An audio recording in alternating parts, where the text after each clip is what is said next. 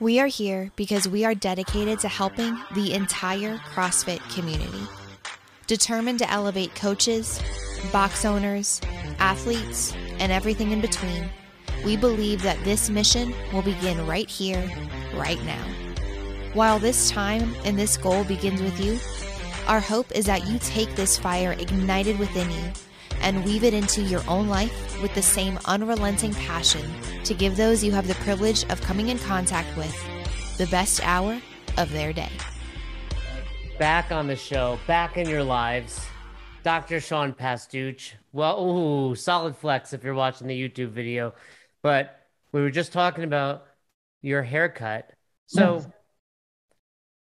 when does one make the transition between I go somewhere, get my hair cut, even if it's regularly, weekly, to hey, I'm gonna need you to come to the to the house or to the office to the barber. Yeah, when they turn pro.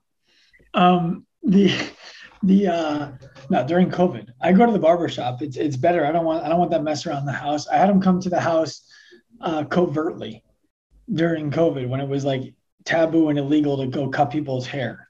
But you get uh, the haircuts throughout the pandemic? Yeah. Important to you, is it? It is. So I, I wouldn't, you know, I've thought about it. I see you, you do a lot of cool things, a lot of things that I'm like, okay, I want to maybe implement that into my life. I mean, your relationship with your wife seems outstanding. You at least appear to be an amazing father, you know, all through social media, right? I've never you could be the worst at both of those, but at least in social media's eyes, you look great. And you know, I think that's baller status. But I wouldn't want my haircut at home because it, I would be so OCD about it. Well, mess it, well, so so we when we did it at home, we did it outside. Gotcha. Even in the winter, or was it yeah, not happening?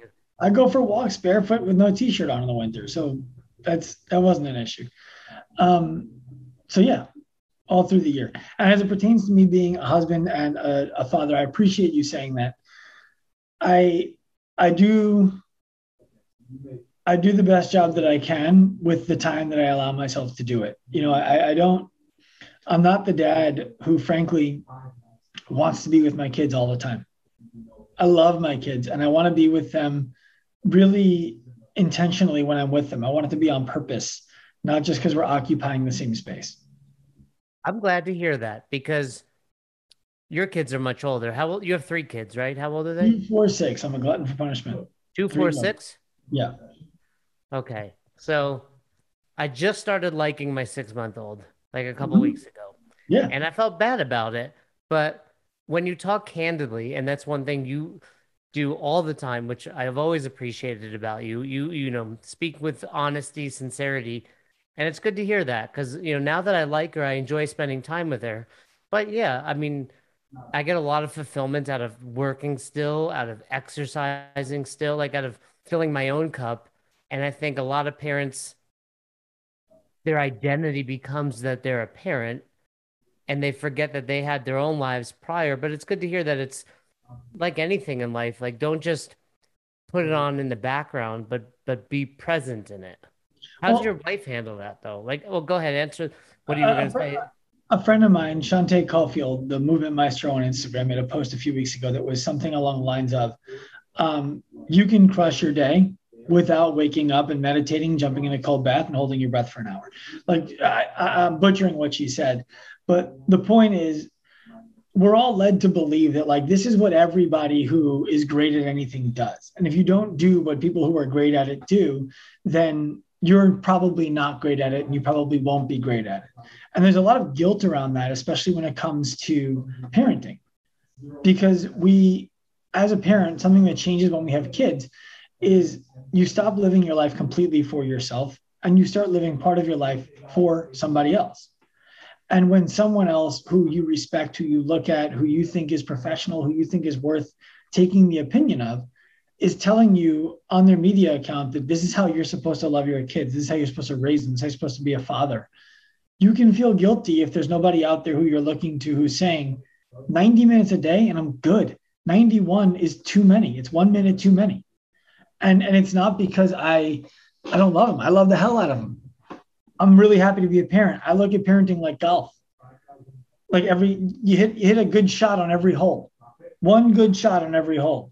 There's a few shots that you forget about. If I ask you about your golf round, you're like, yeah, there were a few great shots. There were some terrible shots, and you don't remember the ones in the middle. That's parenting. Like that. It's not all amazing. It's not all terrible. Most of it's fine, honestly.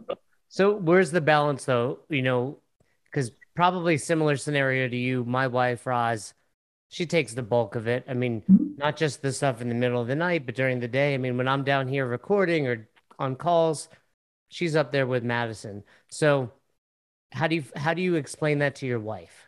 I don't have to explain to my wife. We know who we married. You know, the the the, the thing is this. Um, I'm a husband first, father second. Okay. Because the, the best thing that I can do, I believe, the best thing I can do for my daughters is to show them how if they choose to date men, marry men, marry women, I don't care. That's that's their own thing. But this is how somebody this is how this is the minimum that you should expect out of somebody in terms of how you're going to be treated.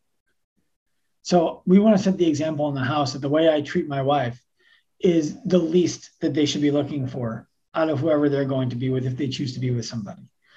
And and we want to show them that when we have conflict, we resolve it. You know, if I if I yell at a kid, like the other day I yelled at my kid because I just I'm I don't I don't recommend renovating a house, moving an office in the same month that your sister gets married. So I was already like at the end of it. And the kid was just doing something that, that that annoyed me. And i took my frustrations from the other part of my life out on my four year old and i went in two minutes later and i apologized. Like you know dad shouldn't have yelled at you like that. I'm sorry. I was frustrated from other things that went on in my day. And i i didn't do a good job of controlling my emotions. And i'm sorry for yelling at you. I love you. And you, and you speak to the four year old in that way, like exactly those words. Yeah. Nice. Yeah. Um, and so, so my wife was a teacher. This is, she, she stopped teaching at the end of last year because she wants to be able to spend more time with our kids. And there was a big financial burden in my wife discontinuing being a teacher in one of the highest paying districts on Long Island a very significant financial burden. And I don't mean to call it a burden, it's just a, a gap in money that was coming in. Before she did that, we discussed I'm not going to tell you what you have to do for a living or what we need out of you. You shouldn't chase money that's costing you happiness. What's the point of having it if it makes you unhappy? I would like the the the the grace to do a little bit more at work in the early phases just so that I can replace that income and, and make sure that we're comfortable. And we have that conversation before we make decisions together. And, and that's fair. But, you know, I've, I've learned there's a balance between, yeah, I'm the, you know, breadwinner, quote unquote, for the family, but I get it. You're spending 24 hours a day with this monster. And we three have to find. well, for you, three of them, yeah, exactly. And you have all three are girls. All three are girls. Are you guys chatting about a boy number four, or are you too nervous that it'd be another girl? It, it would be. I it would most definitely be a girl, but I would only have another kid if something um, tectonic happened in our business that made it so that money was never something I had to think about again. Do kids get crazy expensive? Because she's already expensive. Does it get worse? It depends on how you want to raise them. The way that we chose to raise our kids, yeah, they're very expensive. We have a full time nanny. So that's like having a full time employee in your business who works in our house. Um, when we go away, we take them. Um, you know, it's it's it's not only the costs of what you physically spend on the kid, it's the things that you don't do that could make you money because you'd rather be with the kid. Yeah, and, and I'm I'm feeling that. Like I definitely, like I said, when when when I got to like her a couple weeks ago, mm-hmm. I enjoyed spending time with her, and I was like, oh man, I don't want to go do this, or I want to be a lot more tight with my time to spend time with her. Like I really, like I I make sure I'm done, you know, no later than five every single day because the wind down routine, and I I love bath time with her because that's like when she's the happiest and she's so funny.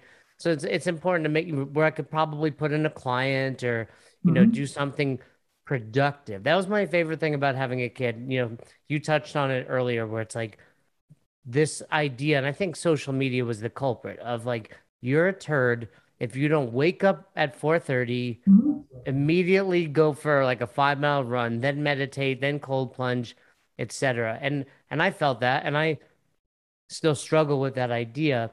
But the beauty of having a kid was that shit's out the window. Yeah. Like well, too, you know, bad. too bad. about your ice tub. Well, kids cost money. Kids also cost constraint. And so that to me is a value add. Like if we're looking at this from a binary financial perspective, it's a value add to have constraint because otherwise we someone like you, someone like me, I would work, I'd wake up at five, start my day, I would get a workout in, and I would work until 10 o'clock at night. Mm-hmm. And then I would be like, hey babe, want to have sex? And she'd be like, fuck you, I haven't seen you all day. this is so, seeing me. You get to uh, see all of me. Uh, right. but so so kids force constraint it forces you to look at at least it forced me to look at what are the things that i'm wasting time doing where i'm busy but i'm not productive let's cut those things out of my life you know for me the first thing that got cut out was i ran an event get rid of the event what what what event was it it was a non-sanctioned crossfit style competition gotcha. we, we would put 1200 athletes in a competition over the course of a day um, and do it in amazing locations like right here on the beach in Long Beach, um, in Manhattan, in the Armory, and then in Washington D.C. right in front of the Capitol building on the lawn. Oh, cool. Yeah. Um, you stopped it. Stopped it. No, yeah, yeah, I don't, I don't have time to do this. Um, I don't want to make time to do this. Is what I should say. The next thing was I was coaching classes in the gym. I said I'm not going to coach class in the gym anymore. And then it was I'm managing the gym. I'm not going to manage the gym anymore. And then it was, I have my clinic. I'm going to focus all on my clinic. And then ultimately it was, I have the clinic and the online thing. Okay, I'm going to pick one because I'm not going to do this again. And I picked the online thing. Yeah, I think I think that's what it comes down to. And for all box owners or, or entrepreneurs, at some point you have to look at things through that lens of, you know, we always say like eliminate, automate, delegate. Mm-hmm. And I think I don't know if, if you found people make this mistake. They try to automate or delegate things that should just be eliminated. Yeah. You know, even that competition, it might you probably could have found someone to run it, but you know, ultimately it's still going to suck up your time, effort, energy, even if it's handed off, and yeah. the the benefit just wasn't there. So let's swing it over to the real conversation. You and I, you and I, um, I think we agree far more than the you know social media world. I know, that, I know that semantically we're going to agree on this thing, but I can find a way to argue with you about it. No, and I would love that. But I think there's kind of four people in my mind. There's far more, but that I consider friends and that we kind of all share the same space but agree and disagree about things. And that would be you, Stu, and MDV. Okay. And and there's more, but again, you you're the only four I really care about. I'm sure there's other people saying similar stuff, and I don't mm-hmm. know them well enough. Like to Stu's the only one I don't think I've ever met Stu in person. I'm going to be on his podcast. You're, you're, not missing much. Yeah, just another redheaded dude, right? Um, but you know, uh, and but you've the seen, thing is, movie Problem Child, right? Oh, of course, yeah, all he of them. I think there's like ten of them. He grew up and it's Stu. Yeah, that's that's true. John Ritter, remember John Ritter, R.I.P um, Three's Company. So you know we we see each other on social media, and, and a lot of people then wind up tagging us because we kind of have these counter ideas. And I think first and foremost, it should be said. Feel free to disagree. What most of us are posting, this is what drives me crazy. People will comment on it, and it's like you either you speak in absolutes, or what about this, or what about that. I'm like, if we didn't speak this way, you would simply swipe past it, or more realistically, you wouldn't follow us in the first place. Mm-hmm. So, well, yeah, so, so, so I totally agree with you on that. And the thing is this: the post is meant for me to grab your attention. Yeah, exactly. I need, I need to stop you. And then what I put under the post is where you can get the context for what I'm putting up there. And if you choose to not read what I write below, and and and your statement is that what I said was too absolute or too inflammatory or whatever it is, you're failing to recognize the purpose of that content. It was to get you to stop and pay attention.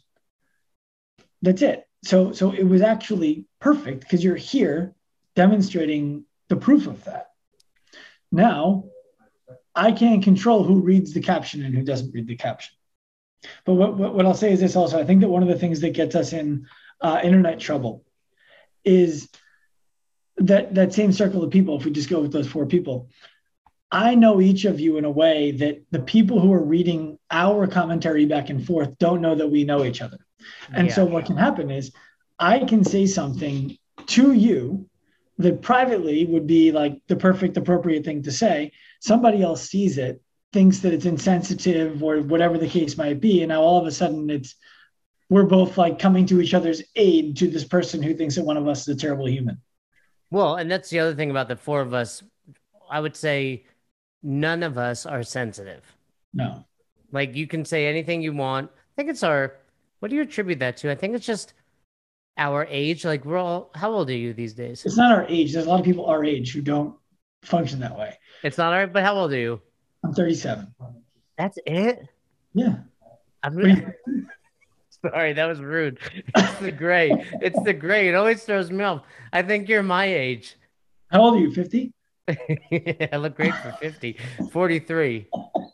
no, but you're 37. MDV turns 38 like in a week. Um, I would venture to say Stu's maybe a tiny bit younger than MDV. I, I don't know. But I mean, okay, call it a seven to eight year gap. You're like our uncle. Yeah, I'm like the crazy uncle. You you cannot say age fine it's when we grew up part of it is when we grew up but part of it is also i imagine that we had uh, similar things in our lives growing up to each other i, I believe that um, i don't know anything about your relationship with your parents i know that matt has a good one i know that stu has a good one with his parents i, I don't know what yours is um, I'd say it's good. I would. I would. I, I think, I think that when you grow up around love, um, it's easier to not need to look for it everywhere. And, and, and that's a privilege that I think all four of us have in that, you know, I, I do care what people think. It's not that I don't care what people think. It's that I don't care enough what everybody thinks. Right? I, I care a lot about what a few people think. Well, and that's why you're here. Because, I mean, like you said, A, sometimes we just bust each other's balls in public but almost always, if we're truly, truly disagreeing, one of us will text. Mm-hmm. And that, that holds true for all four of us. Like I, I, I purposefully try not to comment on anything anymore because I, I don't have the time. It gets lost somewhere. I'd rather just reach out to you directly and be like, hey, asshole, or hey, that was smart, you know, like whatever it looks like. I agree with. Um, but I think growing up in the 80s, you know, mostly 90s for the uh, four of us, it was a different time. I think if you grew up like now and social media is has been a part of your adolescence and and it's very easy to be more sensitive. Well, we're totally old man in a rocking chair on a front porch right now telling the kids to get off our lawn. And and that's okay. But you know, it's like yeah. I remember when I was in little league growing up, every year there would, there would, there would be like the, the little league dinner or lunch, whatever it was. And every kid got a participation trophy. And every year I threw mine out and I told my dad, my, he's like, why do you keep throwing trophies out? I'm like, I'm only keeping trophies that I earned. I don't care about trophies that everybody gets. It's not special if everybody gets it. So I would only keep the All Star trophies or the championship trophies, stuff like that. Um, I don't have any trophies from my youth anymore. Like I don't have a shelf in my house with all my babe. I was really good at Little League, I promise. I've thrown all my even recent trophies like in jiu-jitsu. I just got I, mostly from moving all over the country. Like mm-hmm. they weren't important enough. But I'll one up you. We I was the generation before participation trophies. Yeah, I didn't get a I didn't get ribbons or it was either you won or you didn't get a trophy. Right, as it should be. Um, like my, my one of my kids came home from camp with like the best participator award. And I was like, oh. you showed up. You showed up yeah, every day. Congrats. Exactly. What is this? I'm like, what is don't give my kid trash awards but but i think that there's something to be said for the time but i also there's a lot of people who grew up in the same time who don't have the same mindset i think that we just we are uh, have we are a product of genetics and environment and then we we, we get education and we make choices Did, did you wrestle at all as a kid? Yeah. I think that's a big part of it. I don't know Stu or MDV, but I think wrestling has shaped me more than anything, not just from a drive, like motivation, like nothing's harder in high school, in my opinion, Definitely. than wrestling. I mean, Well, I can say this. I don't know what your wrestling experience was, but I learned how to get my ass kicked and come back tomorrow. that you was exa- that's at that's exactly my my freshman year. My record was five and twelve. Mhm. And of those five wins, four were because the other team didn't have a 91 pounder. And and one was a pin. Like I beat one kid pretty soundly, but he was even smaller than I was at the time. And then I and I vividly remember Pete Salazzo, the kid older than me, the 98 pounder, who I looked up to like, you know, a god because he was so good and just my size. He says to me at the end of the season, we tried to get you to quit. And I was like, I didn't even realize that was an option. Like I signed up for this shit. Like I'm here. And um and I think that's a big part of it. Like you a stick to itiveness of like, hey, I show up every day, like you said. And even when this like what's worse for a 12, 13 year old boy to show up and get beat up every day and then to have to do it in front of their peers at matches. in their underwear. In the same, yeah, basically in their underwear. Exactly. I think that my opinion on on that is wrestling needs to evolve and and let kids, uh, when that when we have dual meets or or tournaments, rash guards and board shorts. I I'm think- fine with that. I think if you do that, it changes a lot. People, you know, I think a lot of kids that would potentially wrestle look at it like I'm not gonna re- go to singlet. It's- it's embarrassing, you know, and and realistically, doesn't change anything. On the, you know, it's an old school thing. Yeah, I agree with that. You know, you the big concern is like fingers and getting caught and whatnot. Rash guard, you know, even if you had to wear, you know, some sort of tight shorts, I think it'll do the trick. So anyway, I think I think wrestling was a big reason that I don't care. I think you just like no one insulted you more than your teammates. No, it was. I mean, I I learned a lot from wrestling. One of my biggest regrets from from youth is um, moving on from wrestling to to finally play basketball. And the only reason I did that is because I got cut from basketball in eighth grade and ninth grade, seventh grade, eighth grade, and ninth grade. And I was like, I'm gonna keep coming until I make this fucking team. And so when I finally made the team in tenth grade, I was like, I gotta give up wrestling at the same season. Yeah, being five three, I didn't ever have that option. I was five eight. Well, it wasn't very different. I'm five ten now. Five inches. That's you know ten percent of my height. But anyway, Right, that's not Regardless. 10% of your height. Your math is poor. You're 63 inches. It's like eight and a half percent of your height. But either way, um, it doesn't help you on the basketball court when you're 5'10. Everyone else is six foot plus. Sure, sure. Either way, I wasn't making any basketball teams. True. But let, let's go back to the semantics. You know, one of the things that keeps coming up is obviously our company is called Best Hour of Their Day. I truly believe, I don't argue that point for the sake of argument. So let's chat about it. Where Yeah. where is our disconnect? Our disconnect, I believe, is that you believe that the the hour that a member spends in the gym should be the best hour of their day. I believe that the coach should do everything in their power to make it the best hour of somebody's day with the understanding that it shouldn't be. Okay, so we can end this episode because we are in agreement. Oh, great. Well, this is fun. That's really what you know. No, but I think That- That's that's why I said we we we can disagree playfully, but I believe semantically we we agree. And I would argue that MDV doesn't really chime in on this as much. Like this isn't his lane, if you will. But Stu, I think Stu is basically saying the same thing as well. And you know, for unfortunately, for a lot of people, it truly is the best hour of their day And that but but that's that's where I think uh, we fall short. as coaches. Not Yes. not us individually, but the coaching staff. So what can a coach, you know, so let, let's go back to it. Agreed. Like we want your hour to be just fun. We want you to be excited to show up. We want you to have that dopamine hit and high five your buddies. But yeah, if I sat down at the end of the day and said, man, like I just finished my workout outside in the garage, I wasn't in a class, but if I was like, hey, Roz, bath time with Madison was great. Mhm. But you know, that Mhm. workout I did with the new concept two bike, that was better. Mhm. She would be mad at me, right? and and and I think that's what we're saying. Like your 90 minutes with the three girls and your wife, the four girls, should be the best hour of your day. Mhm.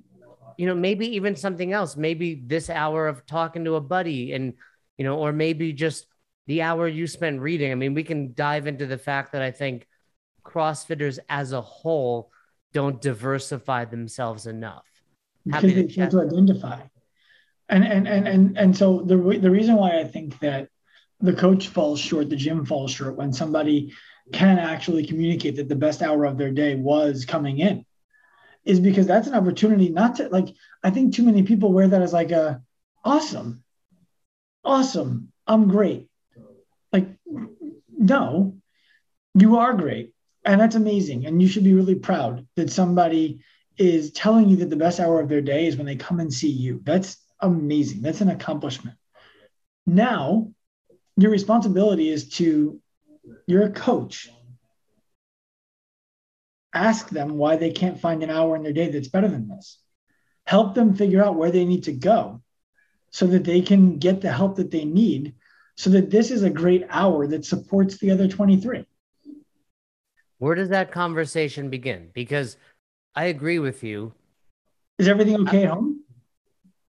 Okay, so well, one, you have to create a relationship with your members that allows you to ask that question. Well, and we can talk. We there's other stuff that we do disagree on that we can get to, that that relates to that right there. But yes, So, well, what- is it? What do we disagree on? I, don't, I would say I would say we don't.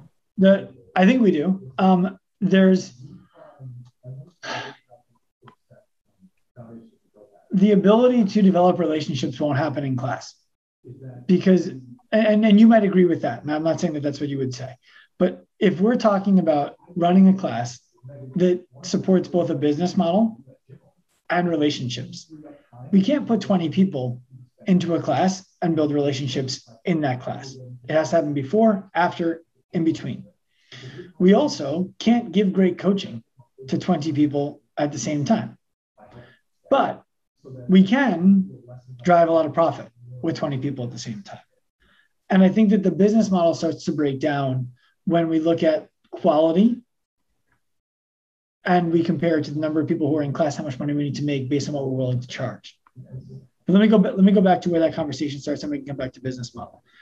Yeah, like what you just said to me, based on what I know that you teach coaches, and I'm being complimentary here. I mean it, like because I know you do a good job. I know that you teach coaches to to give a shit about the people, to find out about what's going on in their lives, to to to to develop relationships with them. I know that that's pivotal and and a pillar of what you teach. In order for a coach to do that, they need to spend time developing relationships with people. And so when I say, ask someone, is everything good? Is everything okay outside of the gym? And you say, well, they need a relationship for that. My expectation is that's preliminary, like that's that's prerequisite to everything we're going to talk about afterwards. We're assuming that that already exists. Does that make sense? Yeah, no, no, I and I agree with that. You know, I think I think where our probably foundational disagreement is, I think it's two things. I think one, using the number twenty, and I know it's probably somewhat arbitrary, but I would I would say, if if a box owner has developed a, a an affiliate that twenty people show up on a consistent basis to classes, this stuff is probably happening in the background. In other words, you don't get to an affiliate where 20 people show up without some of this. Maybe not all of it, because I think where where the disconnect is more so in the personal training versus group class model, or at Mhm. least that some of that is necessary to facilitate this, which I don't completely disagree with. And I think, you know, you had like my superpower like if I really had to break it down, is that ability. I can take a 20 person class and I can hopefully make everyone feel like they connected with me in that hour. I don't think everyone can do that. I, like I said, it's a superpower, right? Like Mhm. most people can't do that. I also think if I can push back a little bit, it's it's a bit of a blind spot because it's it's you could. But what's the opportunity cost of doing it with 20 when you could be doing it with 10? Well, the op- the opportunity cost would be we're not getting those 10 people to pay a membership, right? Well, but we could charge the 10 people double. If they're doing one on one. No, if they're in a group. If it's what I'm saying. Oh, okay. So we're saying, yeah. If, if, if we're if we're looking at these gyms as coaching businesses and not as gyms, then I should be charging someone for the coaching that they get, not for the access to the equipment. I'm I'm a full believer in what you're saying. I think what you're saying is, and and I tell box owners this all the time. You don't need 200 members. You need 80 or 100 that are paying premium and that are buying anything else they need at your affiliate, be it protein or wrist straps. You know, like mm-hmm. you want top quality members that, you know, at, at the end of the day, their average per month probably looks closer to 300 than 150. Right. And I'm, so, I'm so that, fully on board with that. Well, and, and so now the secondary part of that is when when we're only running a group model, I think it's very what I haven't seen, what I let me back up. What you described earlier, 20 to 1, even if it's 10 or 15 to 1, it's still Zumba with a barbell.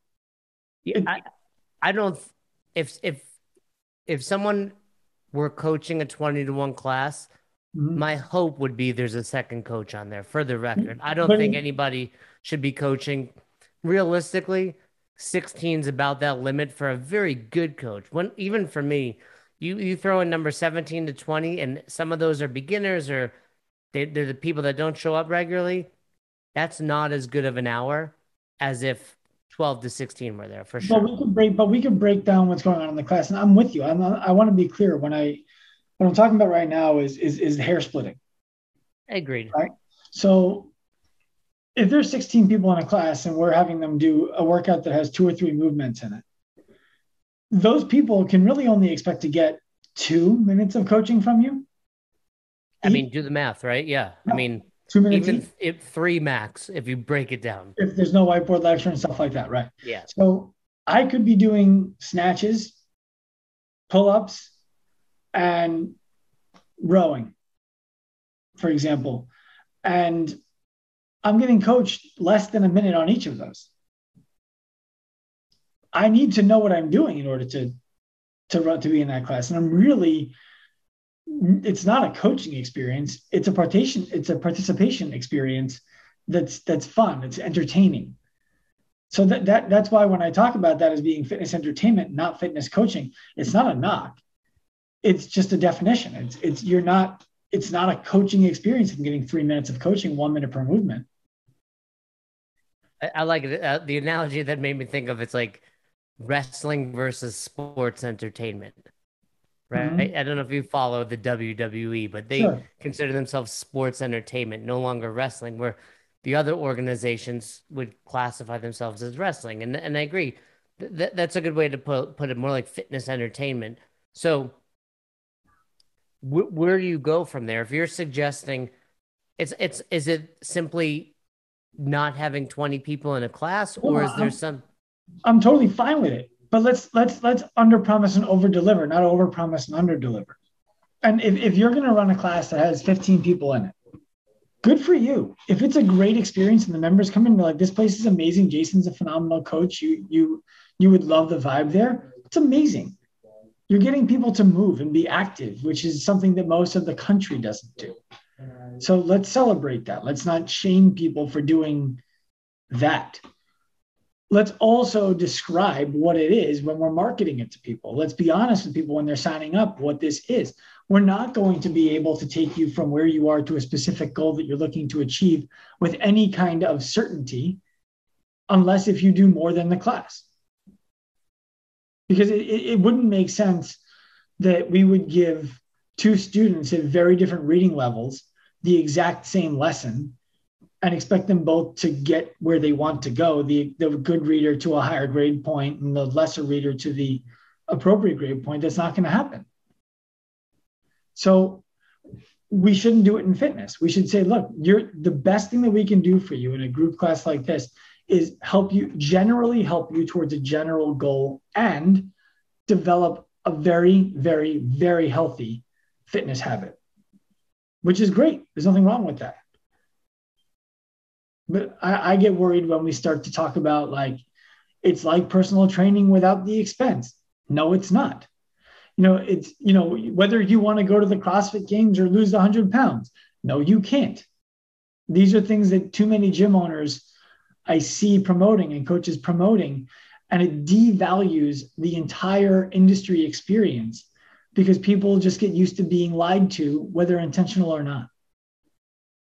Okay, I like what you're saying there, and I, and you know I think there are aspects of it I agree with and aspects I disagree with. I think you're right. I, I like that reading analogy, right? And and I guess the the solution to that is going to be okay. The the the kid, for example, in that in that story that needs to level up. Hey, we need you to work individually with the teacher. With That's where you're gonna with the tutor. That's where you're Yeah. gonna go with it, right? And and I don't disagree. And you know, and I think if we're kind of segueing into another place that we disagreed, this personal training thing, I think because I like what you're saying. I like, hey, well, let me let me re- try to rephrase this.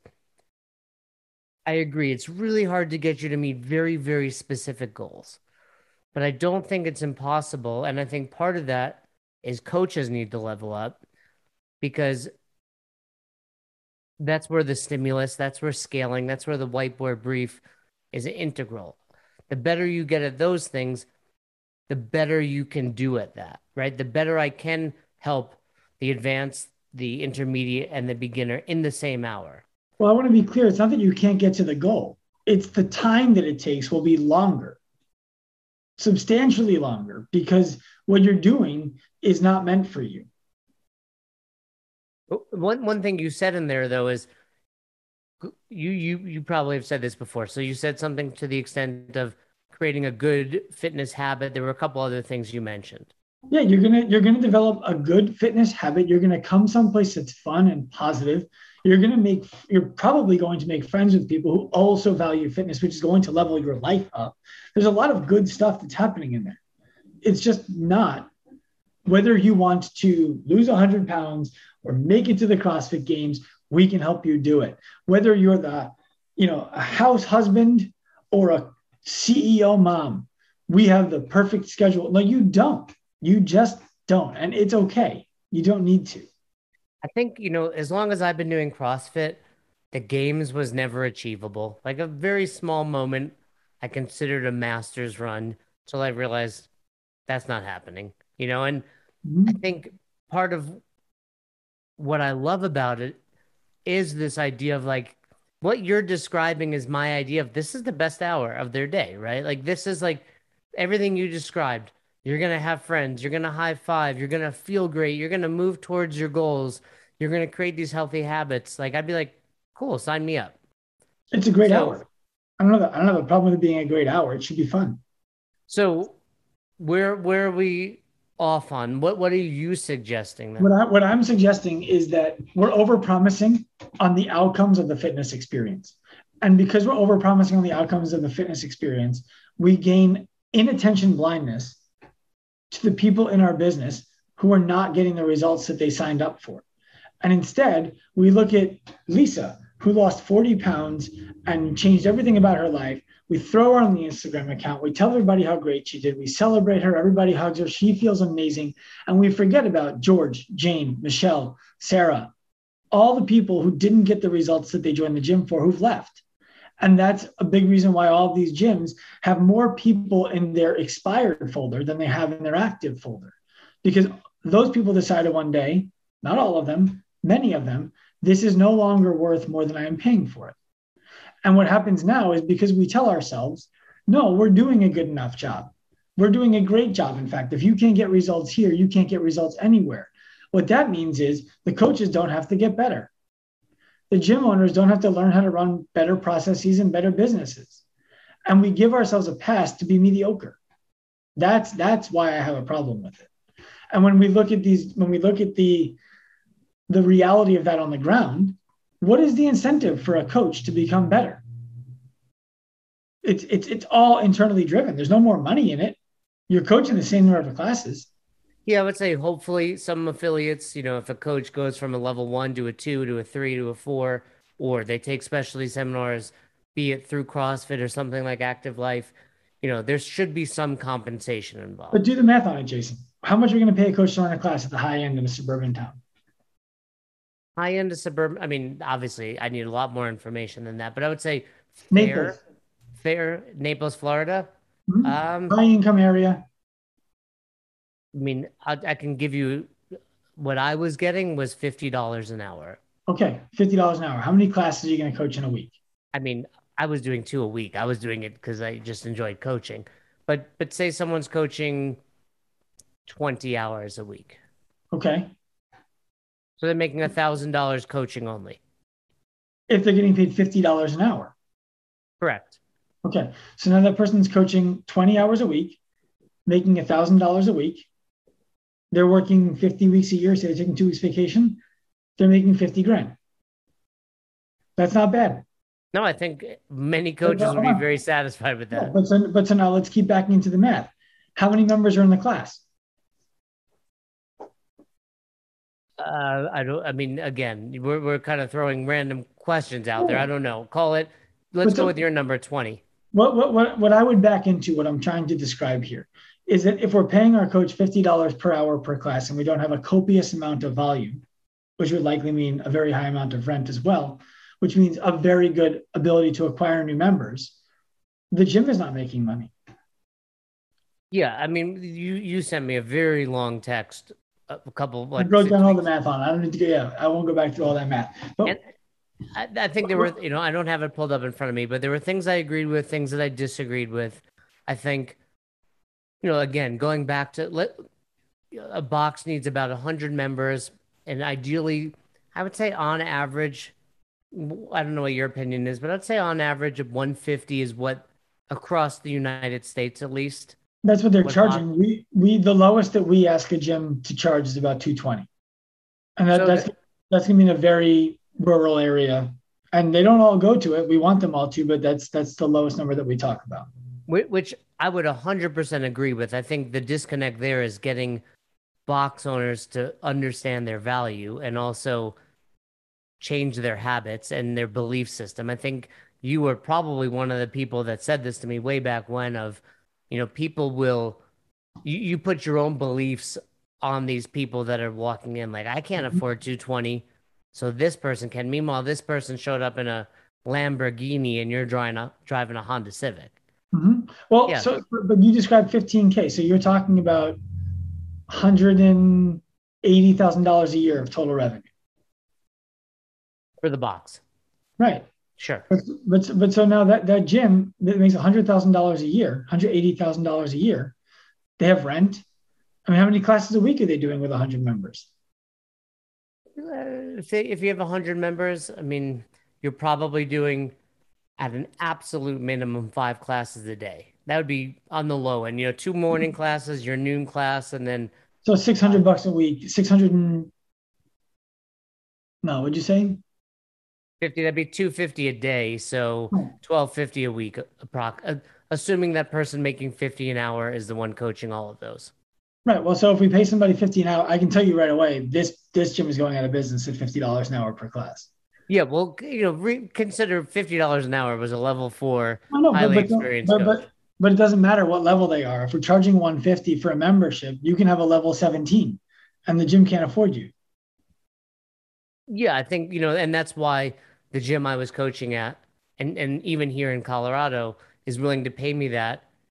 A, because I do a good job, and B, because I never am willing to coach more than two hours a week. I do it literally because I enjoy it, but also value my time. I would do it for free, Mhm. but like we discussed earlier, I value my time. And if I'm going to be away from other things I enjoy doing, I at least need to feel valued. Yeah, all, all, like I don't. We don't need to go through all the math because people are going to be at home. Like they're not going to pull out the calculator and start writing this stuff down. What, I'm- what I'm Sure. speaking to is, it's exceedingly difficult for both the coach to make uh, a livable income and the gym owner to make a livable income if the only thing that we're offering is group class.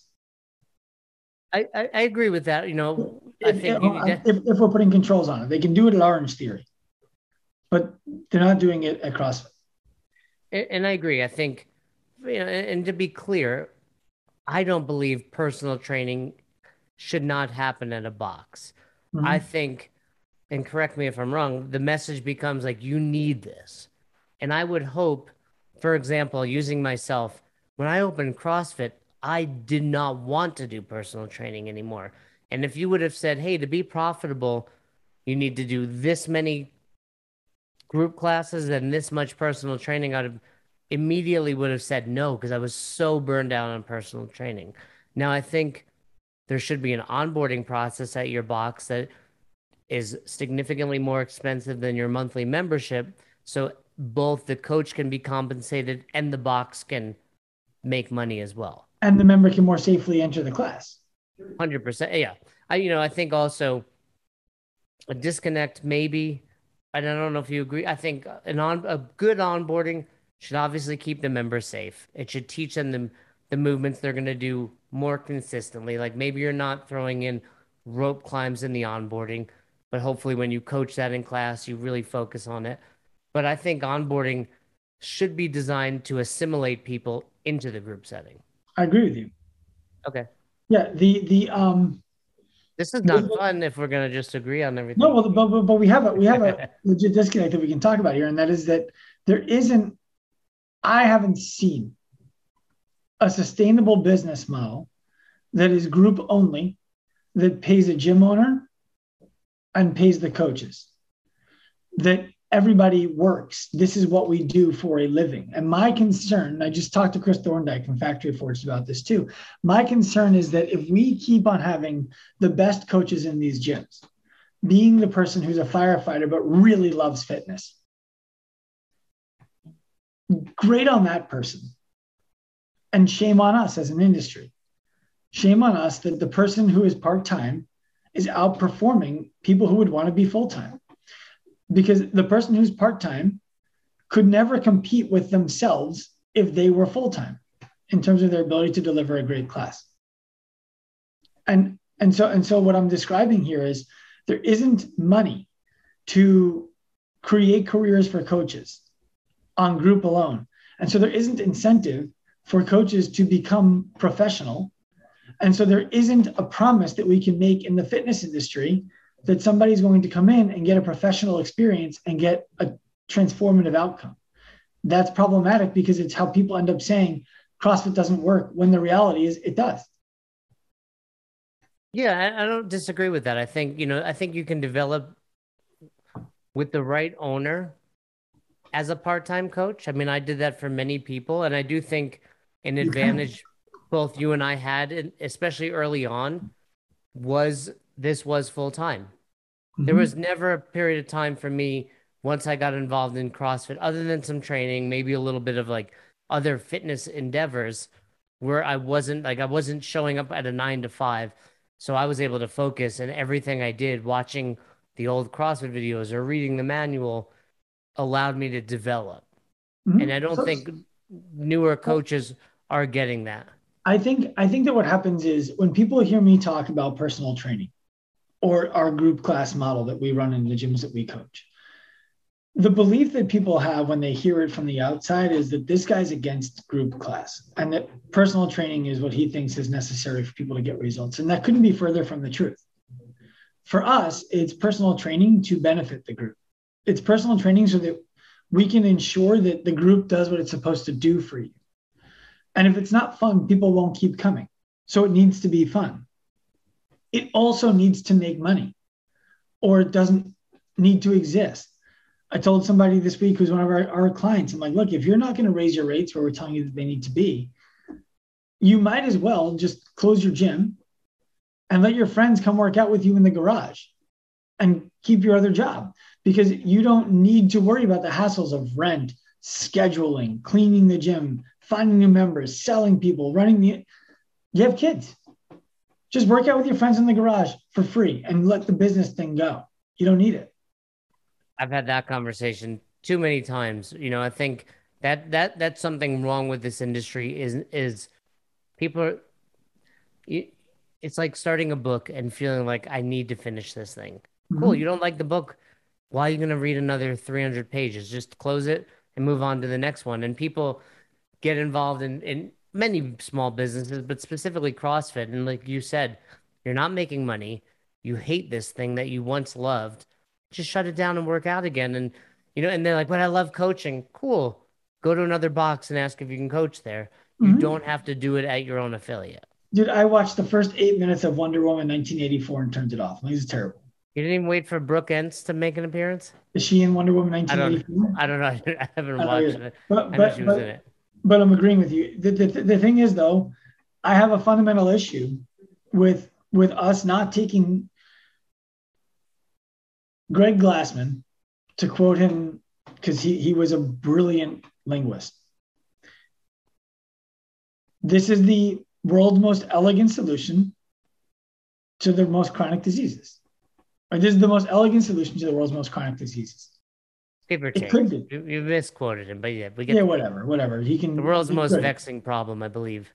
Whatever. what he- he he's not wrong it could be it's just that it's not because we don't take it seriously and when we like when, when we make claims like that when we talk about the things that we could do for people and then they show up and you're and they're like oh so you know this is what you do well no i'm a, I'm a, I'm a firefighter and i just i love fitness so i do this a few hours a week got it my i don't think my brain surgeon is a firefighter um, nothing wrong with firefighters, you know, but like, let's take it as seriously as other people take their careers if we really want to start talking about it like it's a thing.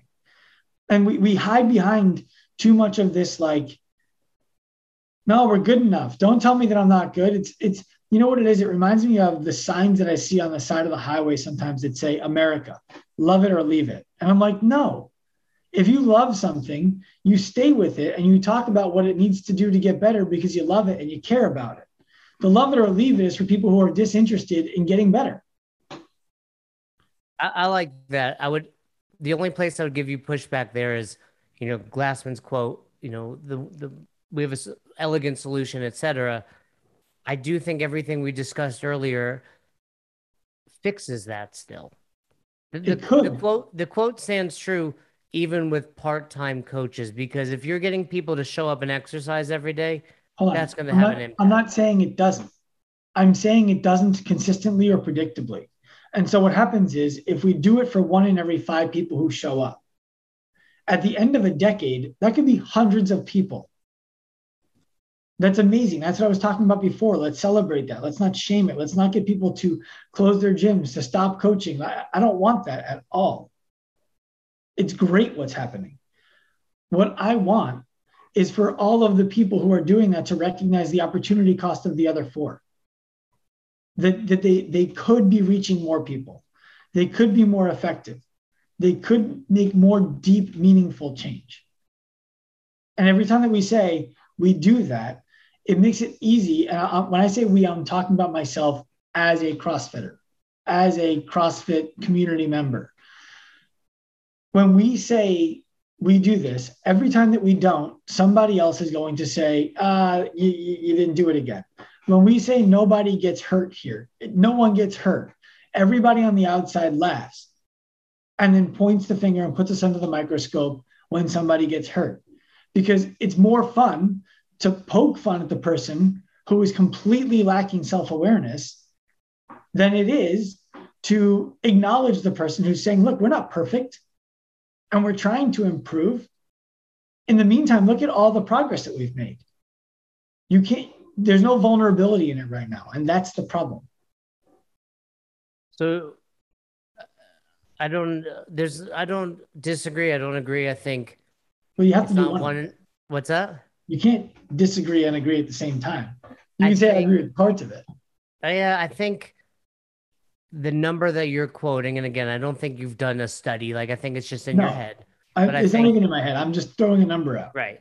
I think it's far more than one in five are getting that positive impact. I would say it's more like nine out of ten. I would say but but that's I think that's the problem. The fact that you believe that is is with all due respect borders delusional.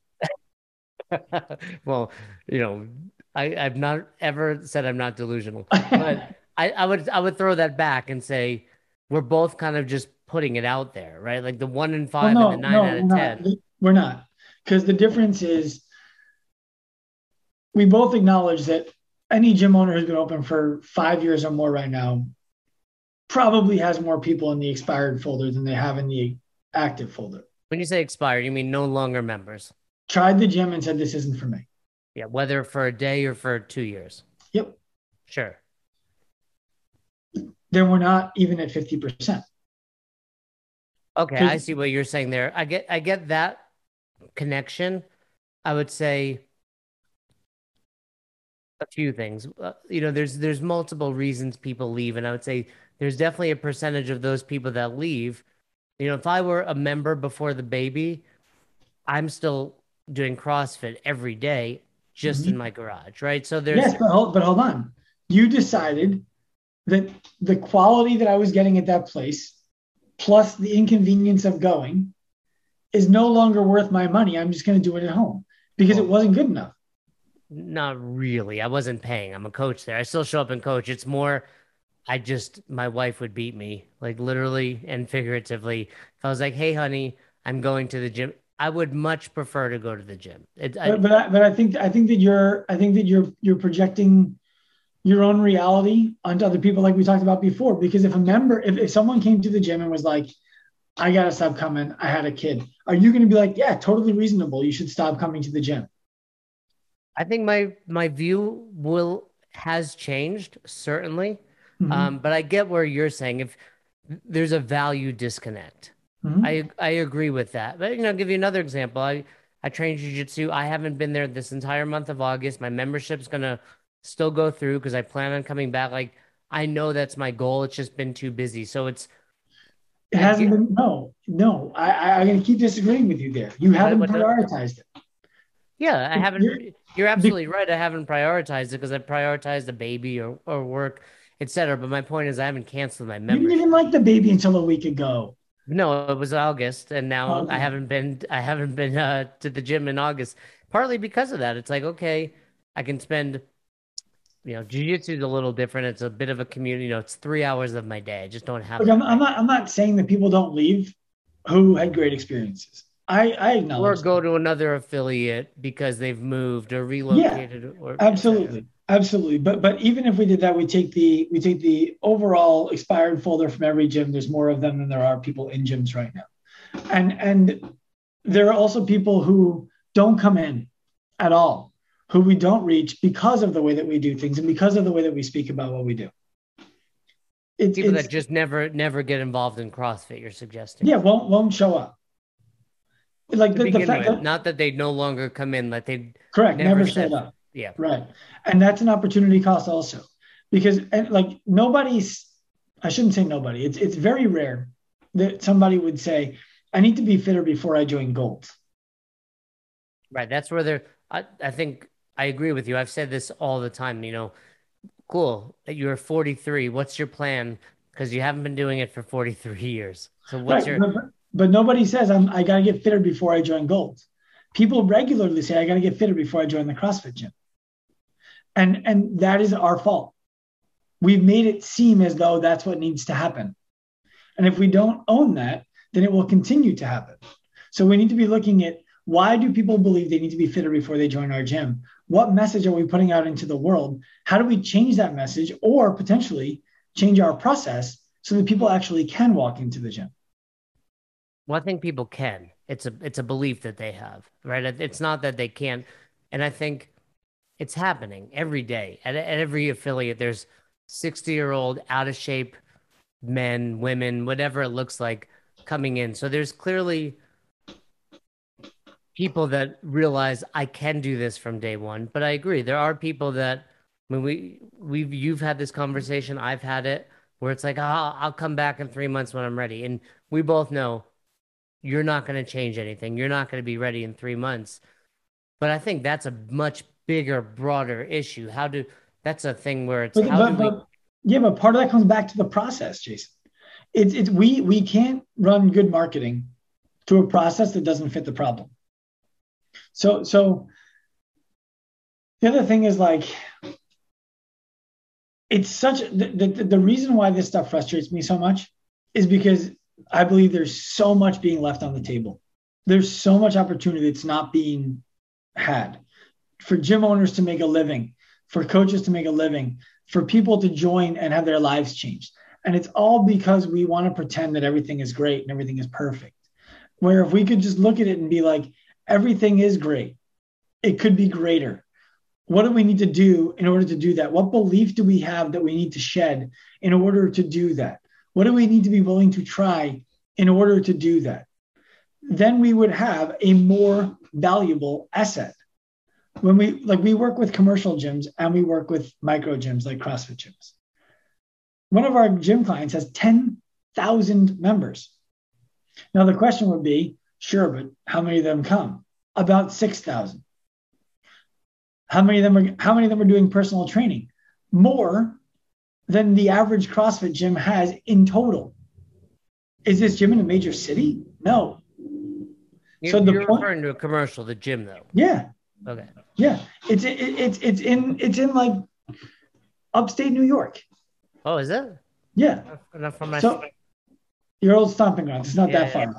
But so but so the point I'm making is like we we we have this this siloed view that like this is the only place where good stuff is happening and it's not it's not and we can make stuff happen in these small gyms in these commer- in these boutique gyms that those big gyms can't and we we don't I, I don't disagree. I think you know I saw. I think you posted recently that there's a misconception about commercial gyms not yeah. wanting you to show up, right? Mhm. and by the way that's true for some it's not true for all Yeah, I think in general that model is, hey, we charge. I don't think they're charging nine to twenty dollars anymore though. They're even commercials. Like, what does that gym charge? uh, they're at 50 now 49 a month Yeah, I think like even the bigger, you know, golds used to be like you know nine ninety nine or Bally's back in the day, right? But Mhm.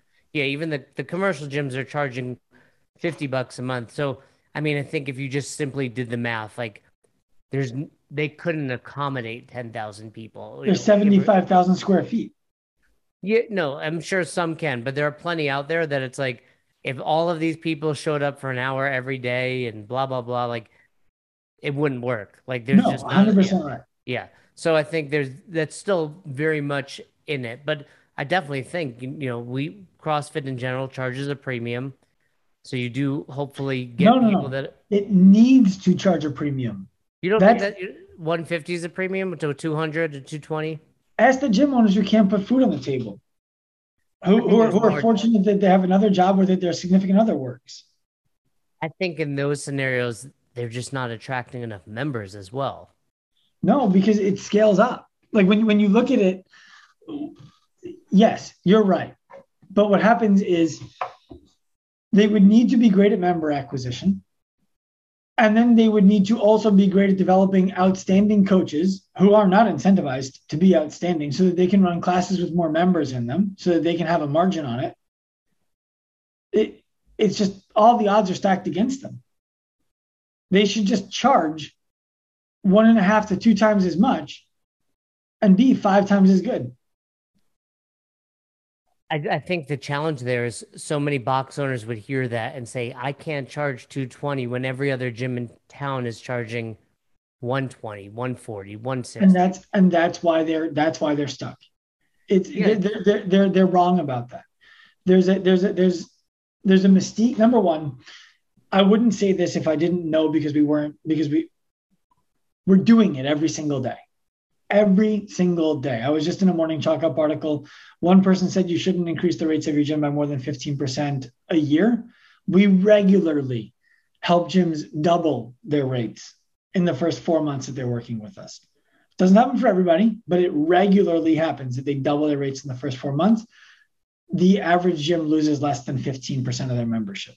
I, I agree with that. We've we've I, I agree with that. I think, and I've often said that like you you claim community is the number one thing at your gym, and raising your price fifteen percent is going to cause an exodus. You you Right. don't have a community, first of all, then, and Right. secondly, that's not going to happen.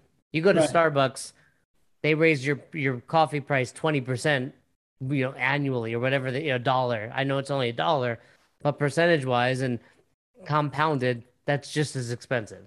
Maybe not Right. exactly, but Uh, no, but I know what you're saying. Warren Buffett bought Coca Cola, raised it by a penny, and recouped his investment in like four years. yeah. Um, but what, but what, but what I'm what I'm speaking to here is just that like, 150 is not a premium. It's it's twenty dollars more than Orangetheory. It's similar to Fit Body Boot Camp. You premium is Barry's Boot Camp, 40 bucks a class. SoulCycle, $37 a class. Are they giving a better experience than what you're giving at your gym? The answer should be no. No. So why so why are they getting that and you're not? Do, it's it's it's mental. It's a psycho. It's a psychological thing. I, I agree with that. I think the big disconnect in general is the CrossFit world as a whole has to embrace this, or at least let's say countrywide, right? The, the mm-hmm. United States needs, I mean, and what better time than after realizing how there shouldn't be a better time to realize the value of health. But when there's a pandemic going on and we're realizing, hey, you know, fitness is a hedge against sickness, Mhm. how va- I mean, people are paying the difference between 150 and 220 in medications that they could hopefully come off of if you're doing a good job at the box. They're also pay, they're also paying the seventy dollars a month in opportunity cost of the life that they're not living. I don't, you know, again, I wish I can disagree with you on this stuff. I, I think, But but so, but so the question that I would pose to you is how do we get gyms to do it? Because because you're you're working with coaches, you're working with gyms. We look around in the world and there's still 67% of people in our country are overweight, 42% are classified as obese. I'm sure that there's a percentage of them who are just strapping young gentlemen like yourself. You're probably obese by the metric. But but the point I'm making there is we're not doing a good enough job. Like I we just went we, we just went through a pandemic and everyone was screaming gyms are essential except society. Why? Why? Because we don't dependably solve the problem. yeah, I can, I can agree with that. But you're saying we, I mean, that's just not CrossFit's. That's all gyms as a whole. No, it's not. I'm not blaming CrossFit. Yeah, no, no, I know you're, Collectively. I'm just making it clear. You're suggesting all gyms in that scenario. Yeah, yeah, the fitness Yeah. industry. It's not. Yeah. It's look. I, I I think CrossFit in general. Um, the reason why I get so passionate when I talk to people about CrossFit, who I believe have inattention blindness to what's going on, is because there's so much potential there that's not being tapped, because they just think that it's good enough. I'm like, just because you're more effective than the thing that's not effective at all, doesn't mean you're effective enough. You could be so much better. And you don't have to you don't have to say that you're bad to do that because you're not bad. Like you're you're really good. You're really really really good. So take the opportunity to be great I agree with that. I think, you know, it's making me think about the fact that, you know, CrossFit in general is still in its infancy. In 2007, when I opened, charging, I think, $80 a member. When, when I sold in 2014, we were up to 180. I mean, so I, I think I was unusual. yep You know- but the thing about the thing about what you're describing i agree crossfit's in its adolescence is what i would say because it's let's call it 20 years old Yeah. um, we're build like we build habits in our childhood. We we we start to decide who we're going to be, and the reason why I one of my beliefs is that most adults are just kids who got older. Is because it's really hard to look at ourselves as people and say, I am not a good enough version of myself. And I need to acknowledge that so that I can become who I'm meant to be. It's hard to do, and I don't think most people are willing to do it. And if we allow this to go much further, then we're going to be asking what I believe is potentially the greatest asset that we have right now in terms of a group of gyms who actually have something valuable to do something more difficult than maybe they're prepared to do when they could do it now. Now is the time. And, and when you say now is the time, you're saying now is the time to I'm saying to every single collectively to ev- let's let's just talk to CrossFitters right now because that's who's listening. You're undercharging. You're undercharging because you're not sure that people are going to be willing to pay you what it is that you believe you need to raise your prices to. You don't believe that they're willing to raise their prices, either because you don't believe that what you offer is worth it, or because you have a problem with your money mindset. And either of those are okay, but they need to go away if you're going to be successful. If your product isn't worth it, make it great and then go to the price you need to be at. If your product is worth it, you just don't think people will pay for it, then you need to find out now because you don't want to be in the job that you're in 10 years from now, not making any money because you were afraid 10 years ago to raise your rates to where they needed to be. And if you raise your rates to where they need to be, prioritize the value of the coaching. Afford yourself an opportunity to develop careers in coaches. Let them do personal training in the gym. Offer them the chance to do it. Teach them how. If you don't know, seek out Jason, seek out us. We can help you. I again, you know, I agree with it. I think there's there's so much of that. Even I remember vividly when I raised my rates every year. I went from like 80 to 100 and then I was like a big jump. I remember this this one member came up to me. He's like, "You're gonna lose everybody," and I was like, "All right, I don't think so." Lost, you know, maybe one or two. The typical like you might lose one person who was on the way out anyway, or it's just a you know kick in the butt. Mm-hmm. But yeah, I think I always knew that value, and maybe I was coaching and developing other coaches. I think this idea of it starts at the top, right? Too many box owners, they're not developing as a coach. I see mm-hmm. it every weekend at level twos. People show up five years after their level one and get feedback, and that feedback is often you're terrible. Like you're a terrible coach, right? Like said in a nice way, but that's what you want to say. And it's like, well, are you getting feedback regularly? No. Uh, did you do anything between your level one and level two to get better? Well, I coached. Cool. That's like only training, never practicing, never working on skills and anything, right? And and then it becomes confusion as to like why why am I not getting better? Well, your box owner, whoever's in charge of you, isn't putting it at the forefront. Mm-hmm. And and and and I don't know. I haven't formed my belief yet on whether it's CrossFit's responsibility to do that or not. What I can say is the reason why the gym in town who is doing that the person listening to this right now who's like, I do get developed. I do develop our staff. I do work with mentors. I do take courses. I just can't raise my rates because every other gym in our area is half the price of us already. The exact scenario that you just described is hurting that gym. Because all those, the people who are signing up, all they know is it's CrossFit. And so they go to these other four gyms where the people who are being told five years after the level one, you're terrible.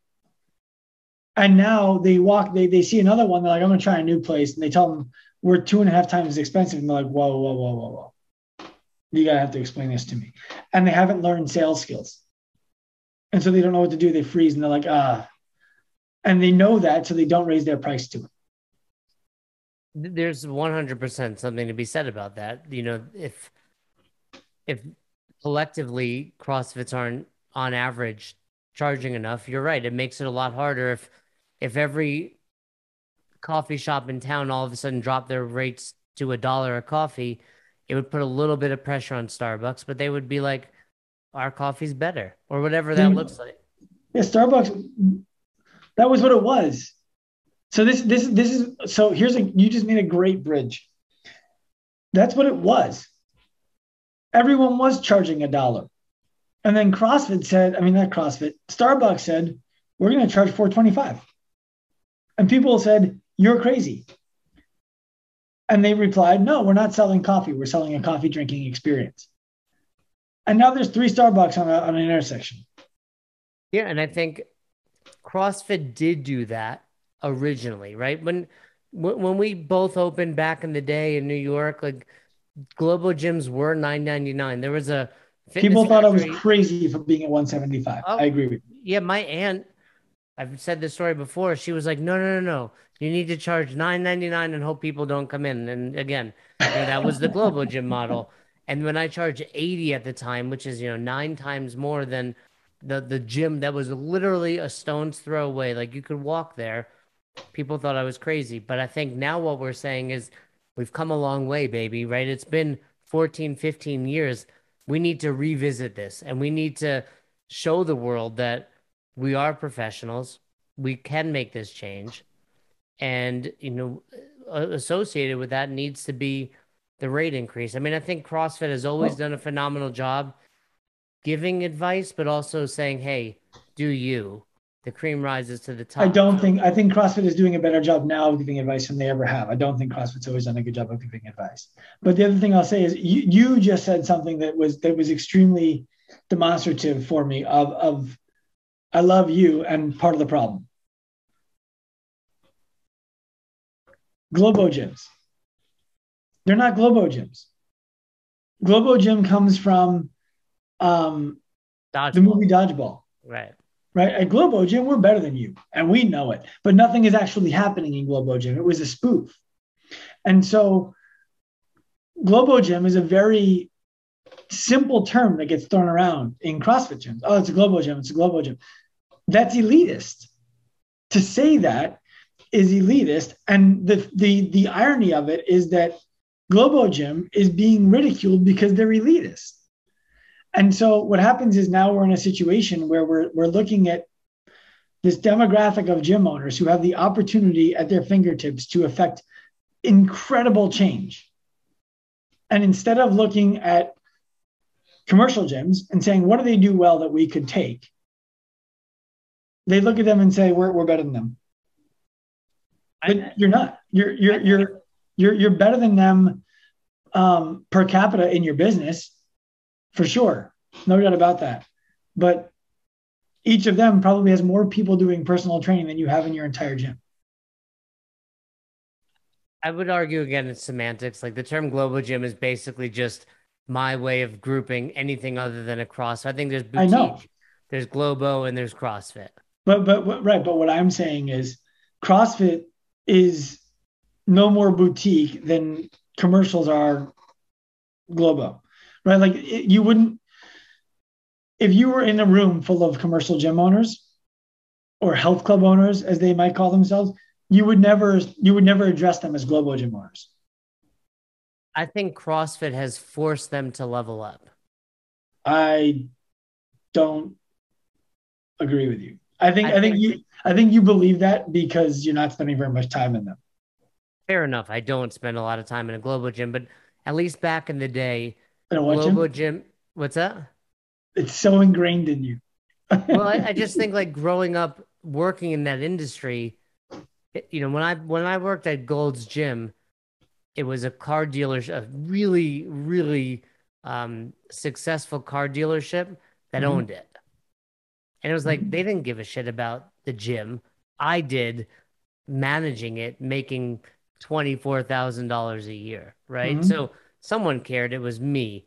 Um, and and then I remember at my level one, the guy sitting next to me owned a global gym and he was bringing CrossFit in there because he was the owner that cared. So I think, you know, really in any industry, there's I, good and there's bad. I get it, but what I'm describing is when we when we nobody says global gym in a complimentary way. Nobody is like, oh, the Glo- that that's a great global gym. Nobody says that.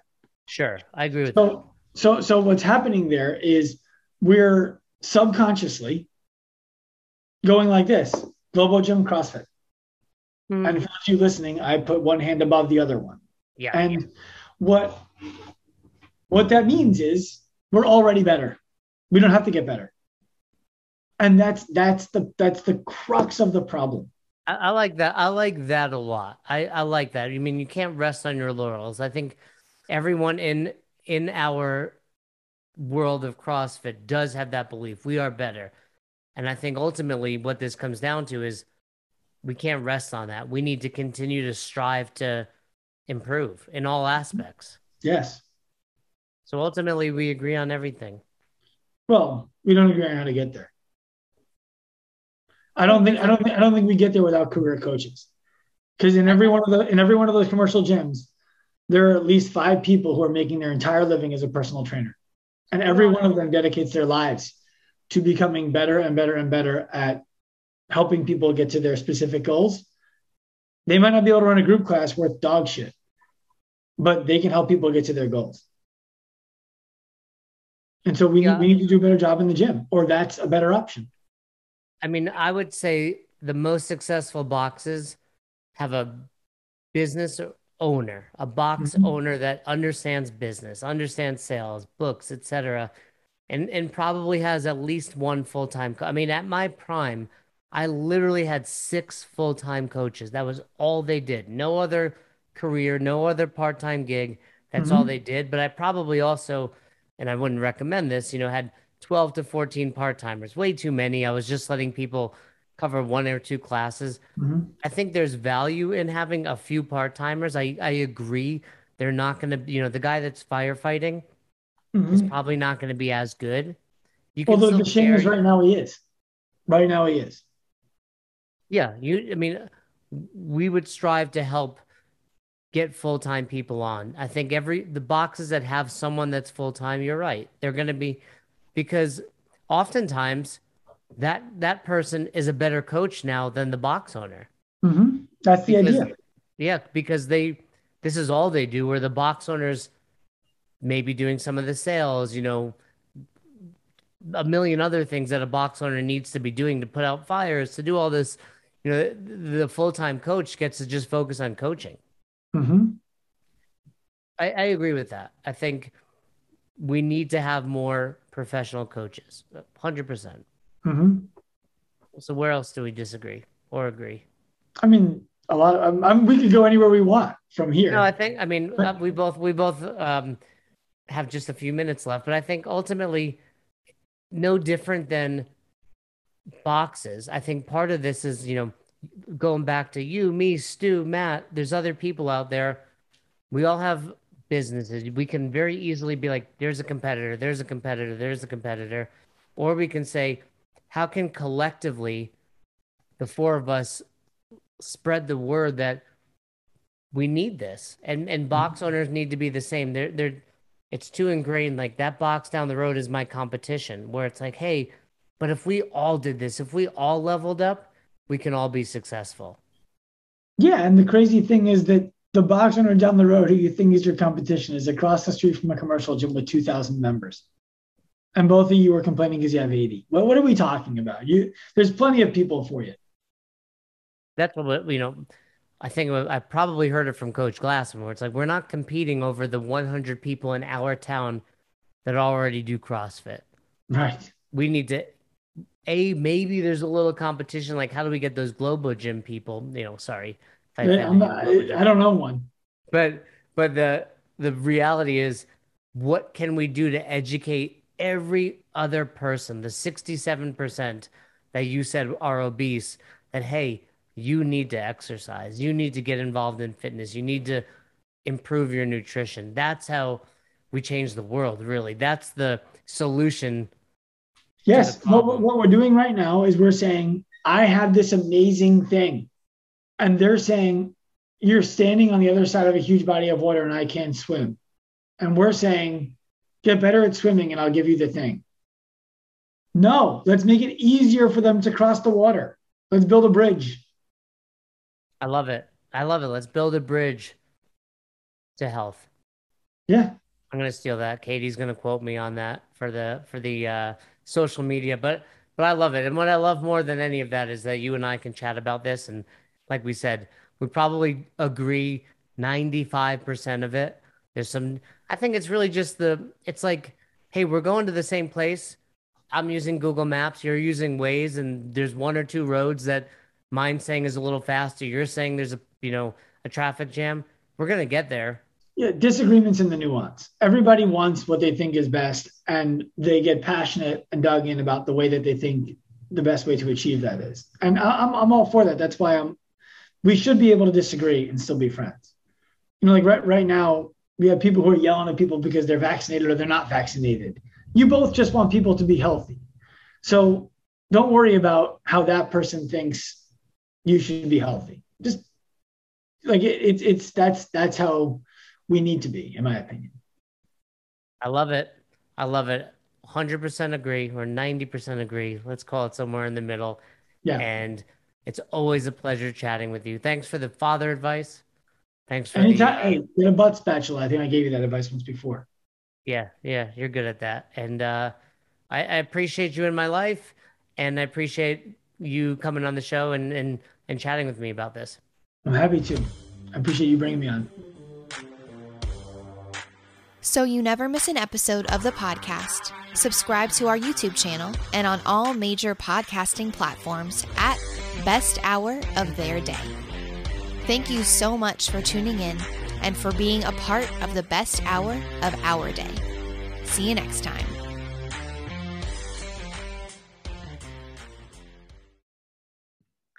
You've heard me talk about it before, and I'm truly not joking. I'm being 100% genuine. I love Doc Spartan products. I use it every day. I talk about the Sex Panther Beard Balm. That's literally what is in my beard right now. And I use all of the scrubs, my favorite being the coffee scrub, just in the shower, gives you the tingles, gives you the feels. I love it. And there's so many other great products. I use their deodorant. I've used their hand care when I've had tears. Just check them out. It's veteran owned, you know, guy that was in the military serving our country, Dale.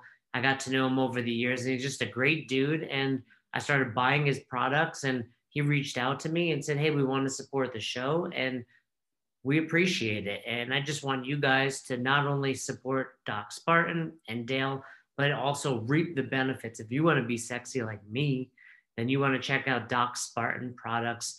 15% off with the code best hour. That's best hour for 15% off anything at their website, docspartan.com. Check out the coffee scrub and definitely check out the beard balm. And ladies, there's stuff for you too. So head on over to docspartan.com, use the code best hour and save 15%.